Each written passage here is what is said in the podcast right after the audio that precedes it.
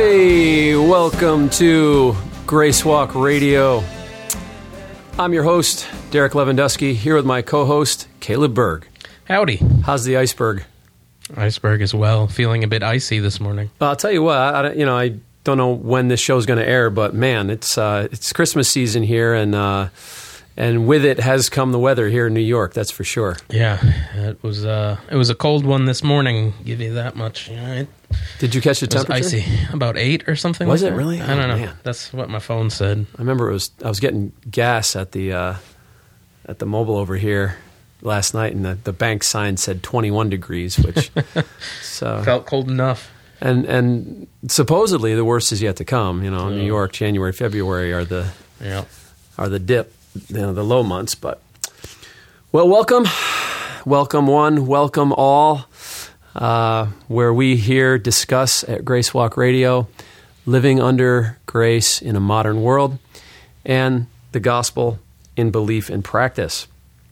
Our hope is to help you love Jesus more and uh, grow in your application of the gospel of grace and its centrality in your life, your heart, your affections, your mind, your worship, your thoughts.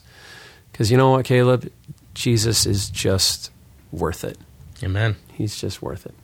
So, um, all right. Well, let's uh, let's start with our quote of the day. Yeah. So uh, today's quote of the day comes from Dallas Willard. Um, they named the city of Dallas after him. Oh wow, I, uh, I think. No, maybe not. That's not his. he done good. Uh, but he writes, he says, uh, grace is not opposed to effort, it is opposed to earning. Well said. You know, one of the common uh, objections you get to the grace of God is almost like it's a dirty word. Like, oh, Yeah. don't preach grace too much. You talk about grace too much, you're gonna, you know, you're gonna end up licentious or, you know, not living a, a holy, godly life. And uh, honestly, I appreciate that quote because that reminds us that grace is the balance. Yeah. You know, it makes me think of um, Titus. Think it's two eleven and twelve when it says, "The grace of God has appeared to all men, bringing salvation, teaching us to deny ungodliness." So, grace actually teaches us to live godly lives because it reshapes the motives motives of our hearts and it fills us with passion and zeal and love for God. So, grace is actually um, the greatest teacher for good work. So, I, I appreciate that. It's not opposed to how did he say? it? It's not opposed to It's not opposed to effort, it's opposed to earning. Yeah. So, So so another way to look at that is it's uh, it's not against working or striving, um, but we do so not for grace, but from grace. yeah, right. Yeah, that's our starting point. Our starting point is grace. Our starting point is rest. You know, Uh, how do you how do you obey from a position of rest? Well, you recognize that the power and the impetus and the the driving force behind your obedience and your works and your your living out on mission for Jesus Christ is all powered by God. Yeah. You don't have to earn His good favor. You don't have to earn brownie points or a sticker at the end of the day. You're working knowing that everything that you need, all godliness, is wrapped up in Jesus Christ. Yeah, and of course, people object and say, "Well, well, you know, if, if you take away the threat of of punishment or um, you know fear of judgment, uh, if you if you take that out of the gospel, uh, you'll lose all motivation for good works, and that's not true. That is that's not true. Uh, James said, "Perfect." Not James. Uh, John said, "Perfect love casts out fear," Yeah. and uh, because fear involves punishment. He said, because we believe that God is love, we he says we have no fear in, in we have confidence in the day of judgment. And so what gave John that confidence? You know, what what gave John that what took away his fear? It was the love of God, the perfect love of God in Jesus Christ. And and when you understand grace and when your faith is in the cross to save you and not any form of self-salvation, it does have a purifying effect for your motives because if you believe in the finished work of Jesus Christ, then why fear? Yeah. Why fear punishment? There's no wrath left for me. My my sins have been judged in Christ already. And and then on the other side, how can you be self righteous? How can you have religious arrogance? You're a rescued person. Yeah. And like we talked about with Kevin Maloney from Grace Road uh, on our on our doctrine podcast a few weeks ago, uh, rescued people are not arrogant people. Um, You know, somebody saved from uh, drowning in the in the ocean who's brought up on the ship isn't like, man, did you see me treading water? I was amazing. Did you see that? No, they're they're grateful. They're just they're relieved. So grace has a way of purifying out those toxic motives that might otherwise motivate someone to do works, fear, religious pride, Guilt. and it leaves the motivation of love. Yeah. And uh, that is a very compelling motivation for good Well, works. You know, what I've seen in my own daughter's heart is, you know, there are certain times in her life, though short as it has been, um, she's only five, um, when she's motivated by guilt or fear, it, I don't have her heart. You know, it's it's I'm doing this so I don't get in trouble. I don't I don't want to I don't want to you know get something taken away. But if it's motivation uh, by gratitude and love, there's a whole different heart that goes into what she's doing. And, you know, we're constantly reminded in scripture to have faith like a child. And I think that reverberates for us, you know, like if I'm doing something motivated by guilt, I'm going to be looking over my shoulder the whole time. I'm going to be, you know, doing this just so I don't get in trouble.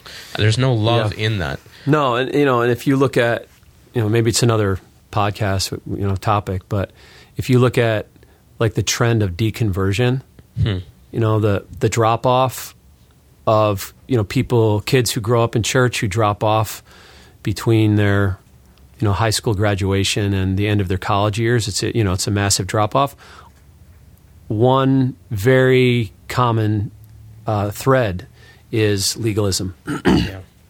that they they grew up in an environment where they're motivated by uh, guilt or you know or they were around that that religious pride and and it, it was about uh, it was about earning and they never really grasped the gospel. So they're they think they're rejecting uh, Christianity but they they they may have gotten a form of godliness that had no power in their lives.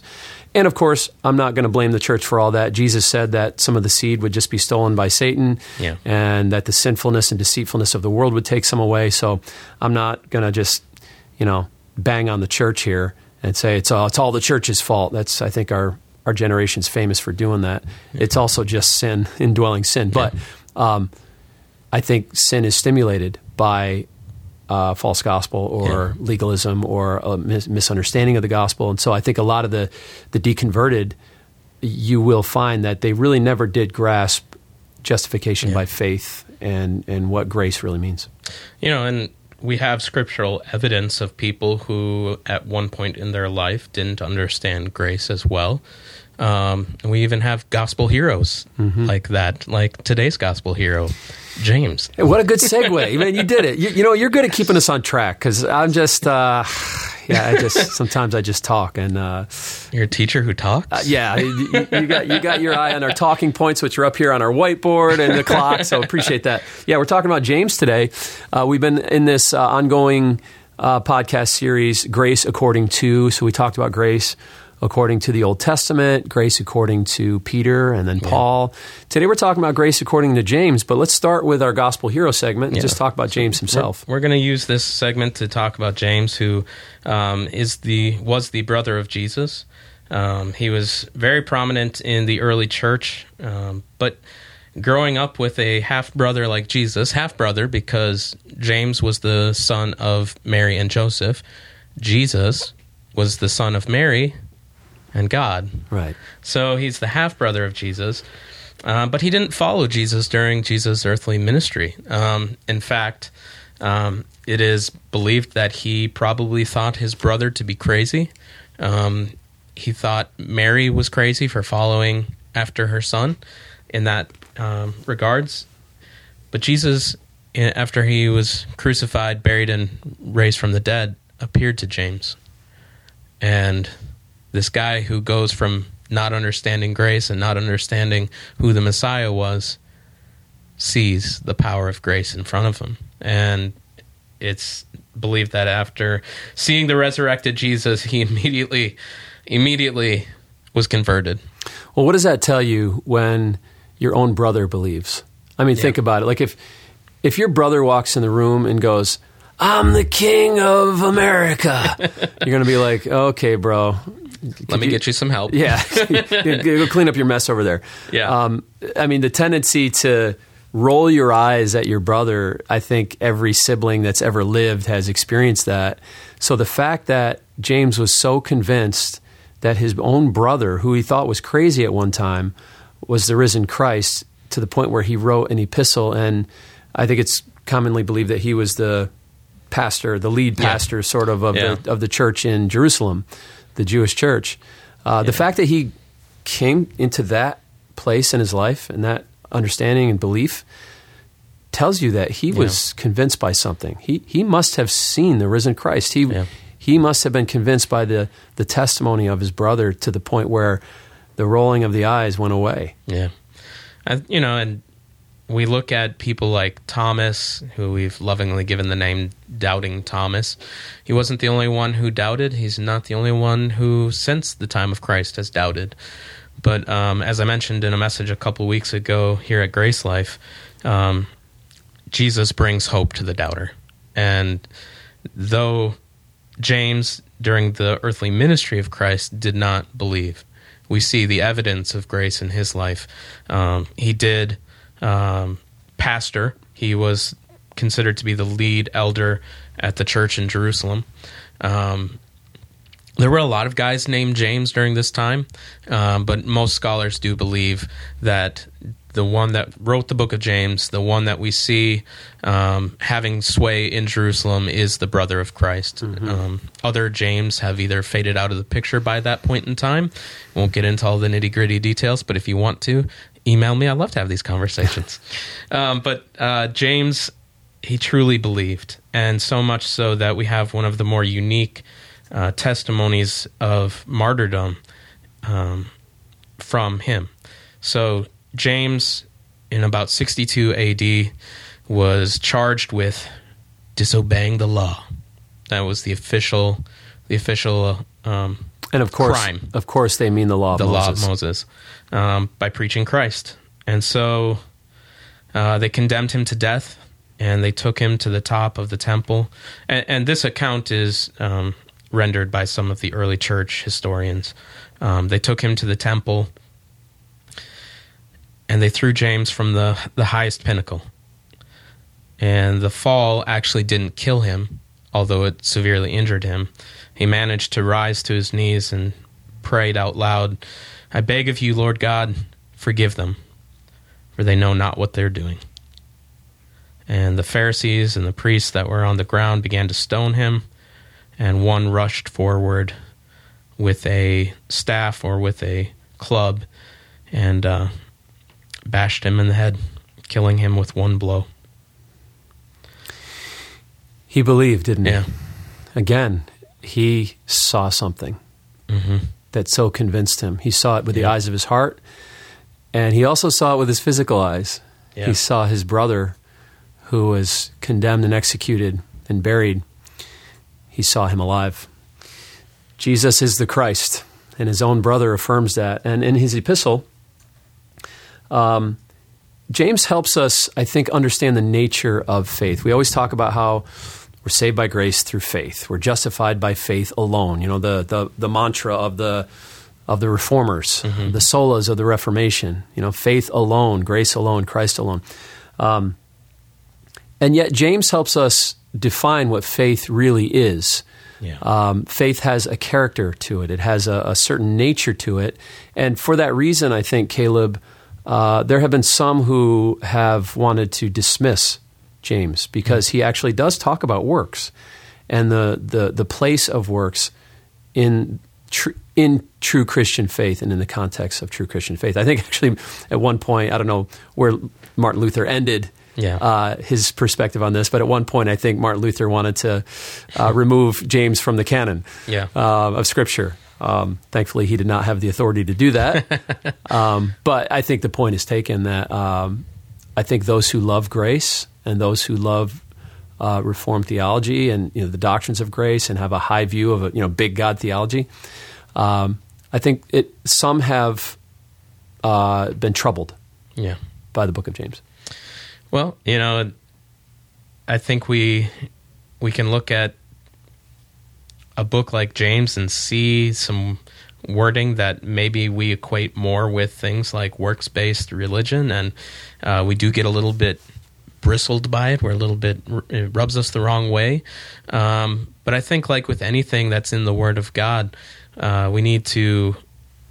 We need to read it in context. We need to read it in fullness, not just pick out like cherry pick little passages and say, "Oh, see, he talked about works, so he he doesn't know the gospel."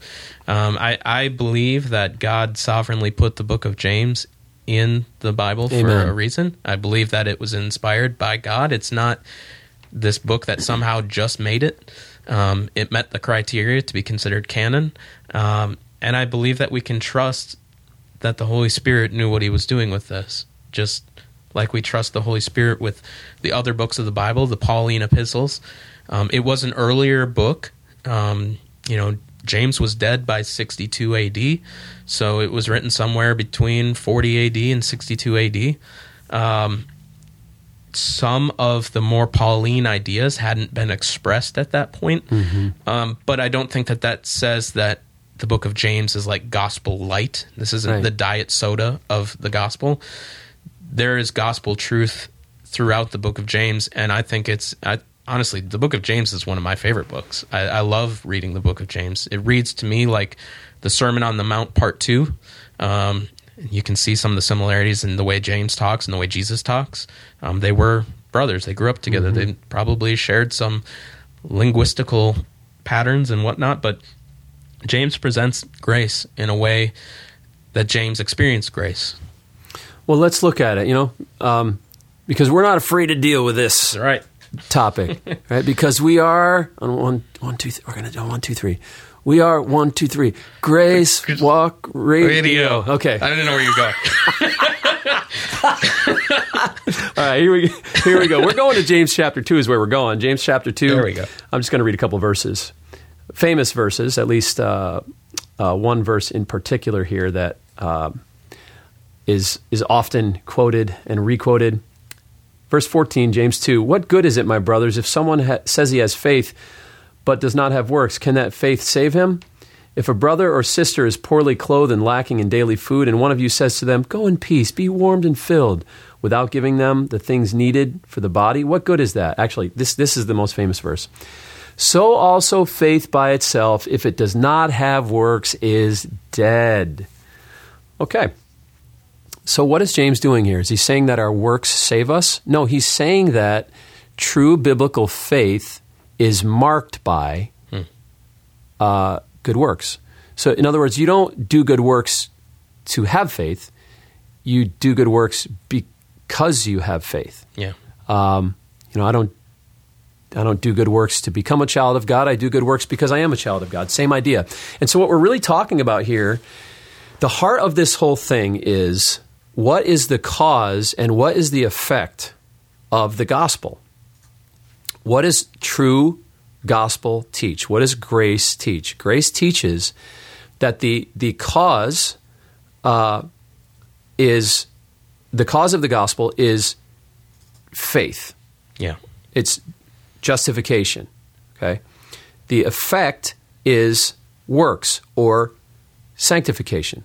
Okay, in other words, when you believe in Christ and His finished work, the Holy Spirit indwells you. He fills you up. You begin to bear the fruit of the Spirit, and the effect of your faith is good works. That's what Galatians five and the fruit of the Spirit is all about. Um, you might say that's what the whole book of Galatians is about. is that the fruit of biblical faith in Christ is the fruit of the Spirit. It's not the fruit of James, not the fruit of Derek or Caleb. Yeah. It's the fruit of the Spirit. So if your faith is truly in Christ, it will, God produces God, right? The Holy Spirit produces Himself in the believer. And so the, the fruit of faith in Christ, the effect of faith in Christ, is good works. And that's what James is talking about. If he's saying, if you say you have faith, but you don't love people, if you're full of functional hatred, if you're full of, um, if, if you don't bear one another's burdens, if you're indifferent, that's not faith. That's not what faith looks Yeah. like. It, it's not the nature of faith. And you know, if you go back to Galatians, Paul is really saying when he's talking about the fruit of the spirit and then the deeds of the flesh in the same breath, he's not saying don't do this and do that. In context, in Galatians 5, when he gives the deeds of the flesh, the deeds of the flesh are evident. You, you know, all these wicked sins that he lays out. And then he says, and the fruit of the Spirit is obvious. He's saying, here's how you know if you're in Christ. Here's how you know if you have biblical faith. So Paul really is saying the same thing that James, James is saying Yeah. in, uh, in Galatians 5. And that is that if you have biblical faith in Jesus Christ, that becomes a, an engine, a power source that produces God, Yeah. godliness in you. It produces the fruit of the Spirit of love, joy, peace, patience, kindness, goodness, faithfulness, gentleness, self control, etc. Um, I guess one thing I could add to this is back in early Galatians, Paul is confronting the false teachers that had come in that, Yeah. that had basically said, You're saved by works. Uh, they wanted to make the cause of our salvation Yeah. uh, works uh, instead of the effect of our salvation. And Paul says, There are some who trouble you and want to distort you. That word distort literally means reverse. Hmm. And so think about that. What false teaching does is it reverses the order of the gospel for salvation. Yeah. Okay? So biblical gospel says the cause of our salvation is faith in the finished work of Christ. The effect is works. Or I'll say it this way the cause is justification, the effect is sanctification. Paul's saying the false teachers reverse the gospel. Yeah. So they put sanctification then before justification. So how does it sound? It sounds like the cause of your salvation is your sanctification. You you be really holy, you do good works, you be you be a godly person. And the effect of that is justification. I hear that stuff preached all the time, but that is not the Christian gospel. Right. Um, I mean, that's actually every other every other false Yeah. religion in the world says that. And that's not what James is saying. Right. And that you know, James is not reversing the course. He's not coming into um, a situation like Paul was coming into, where he's dealing with these people trying to reverse it, so to speak. Although I think James definitely did deal with that with the the contingent of the Judaizers. But what I think James's starting point is in the book of James. If you if you look through the first chapter, he's talking to some very young believers. They're already justified. They're believers, and so James is starting with the idea that these these people that I'm writing to are believers. And historically, what we see is that they were kind of really uned not not uneducated as in they were like stupid or something but they were they just didn't know the gospel and so they kind of viewed salvation as okay i got that. Cool. Now what? Right. you know and so james writes to them and is is teaching them um, what the gospel of grace looks like. And and like you said earlier kind of a, a an explanation of faith in a way that they weren't aware of. They weren't they didn't know that yet and I, think in that light when we look at it from that standpoint we won't arrive at the conclusion that like we mentioned earlier that martin luther ended up with we end up with a um, more gracious view of this as this was some early teaching on the gospel that even today i need and you need and we all need um, faith that is without works is dead means it wasn't real Right. Exactly. Yeah. So you don't do good works to make it real. yeah He's saying if it is real, it will have good, Yeah. it will have good works. Uh, it'll look like Jesus, and, and that's what Paul is saying in, in Galatians five. And actually, the word Paul uses to describe good works, if you want to know a good like one word summary of good works in you know under grace, he says it's adornment. You adorn yeah your life with good works. So think about that. Uh, what's adornment? It's just decor, yeah right? Like you already have the substance, but you're decorating it. So you already have salvation. You already have relationship with God. You're not earning it. yeah We're not reversing the gospel and saying, "Be sanctified, do good works, earn your way to God, climb the mountain, and then you'll achieve your justification. You'll achieve your salvation." That's not what James is saying. Right. That's not what Paul's saying. That's not what the gospel says. We're saying that because we are in Christ, we will produce the life of God within us, which bears the fruit of the Spirit, and that becomes adornment. It makes Jesus look beautiful. It makes the faith look beautiful when you adorn it with good works. yeah And uh, and that's true, isn't it? I mean, I remember the story I heard of um, a group of pastors who were in an airport, and uh, they were rushing to a gate for a flight. They were going to be late, and they knocked over an apple cart. and one of the pastors who told the story looked, and he realized that the cart was run by a blind girl, hmm.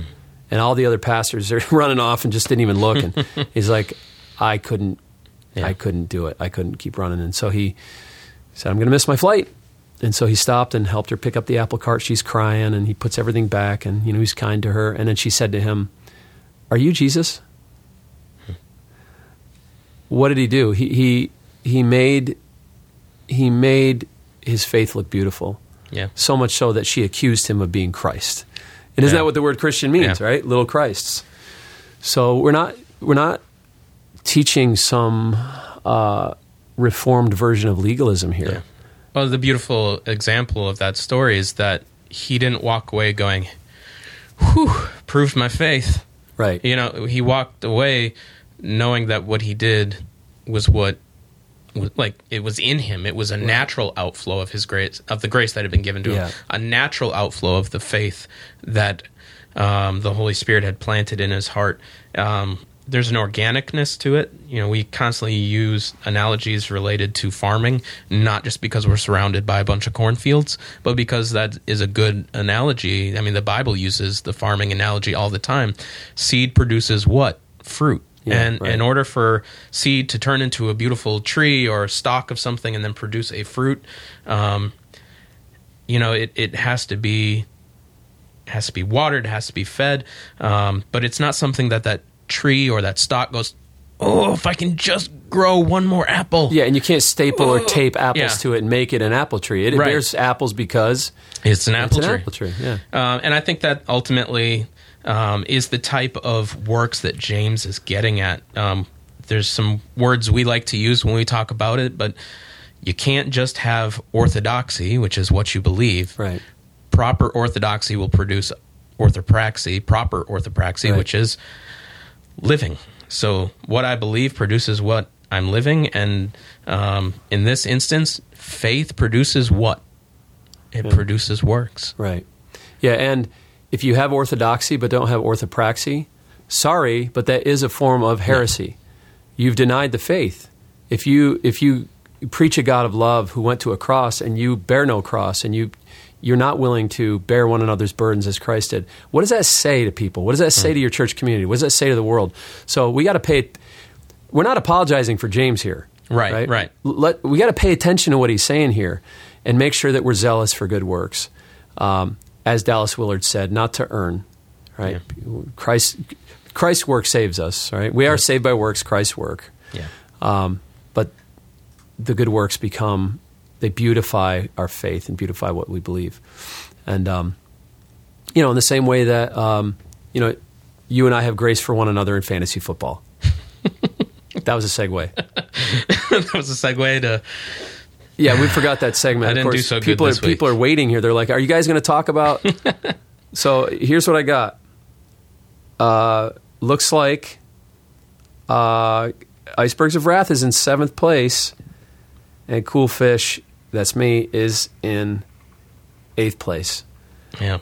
But you know what? Um, I don't see uh, any haughtiness or arrogance in you, my brother. Um, just a little bit. But if you look on the right side of that, you'll see that the total points for the year, I actually surpass you by almost 60 points. Well, I had some interesting wins the last few weeks, like by Dun, dun, dun, dun, less than dun, one point. dun, you know, dun, unfortunately, I could not take down birds.com this week. You know who that is? That's your daughter. That's my daughter. Um, she'll let me know. Uh, but she ended up stomping me this week. Well, the good news, though, is, and we'll keep our update short today. The good news is you and I are now in a battle yes, for seventh place. That's right. Because we are in the consolation bracket. Out of a 10 team league, we're in the bottom four, four right? we didn't get eliminated. So, so, yeah, we're battling for seventh. yeah, No, no. Is that right? Yeah, yeah, yeah. So we're It's- battling for seventh place. I think it was listed as the consolation. It is a consolation. I feel. Do you feel consoled? I do. I do. I feel consoled as well. So, all right. Well, with that, um, Go read the book of James. go read the book of James. Let's pray. Father, we thank you so much for uh, what James teaches us what you teach us about the nature of faith and about the nature of grace through the book of James. And uh, we just ask you to help us to apply this. And when it's all said and done, that we would do what James is talking about here. We would be loving because we've been loved. Amen. He's really talking about loving people well. That's that's what the works are. It's love. Help us, Lord, to love people well, to love our family, our friends, uh, the Christians, the not yet Christians around us, those that we love and get along with, and those that we don't. Help us, Lord, to uh, have your grace within us to love people well. And uh, we thank you for this time. So you can. Um, you can follow Caleb at, at Caleb Berg on Twitter and Instagram. I'm Yeah. at Derek Lewandowski on Twitter and Instagram. We also have uh, a Twitter, uh, Grace Walk Radio. Follow us there. Leave some comments. Ask questions. We appreciate your uh, your encouragement and support, and that you listen. Well, with that, We'll see you. Merry Christmas and a Happy New Year.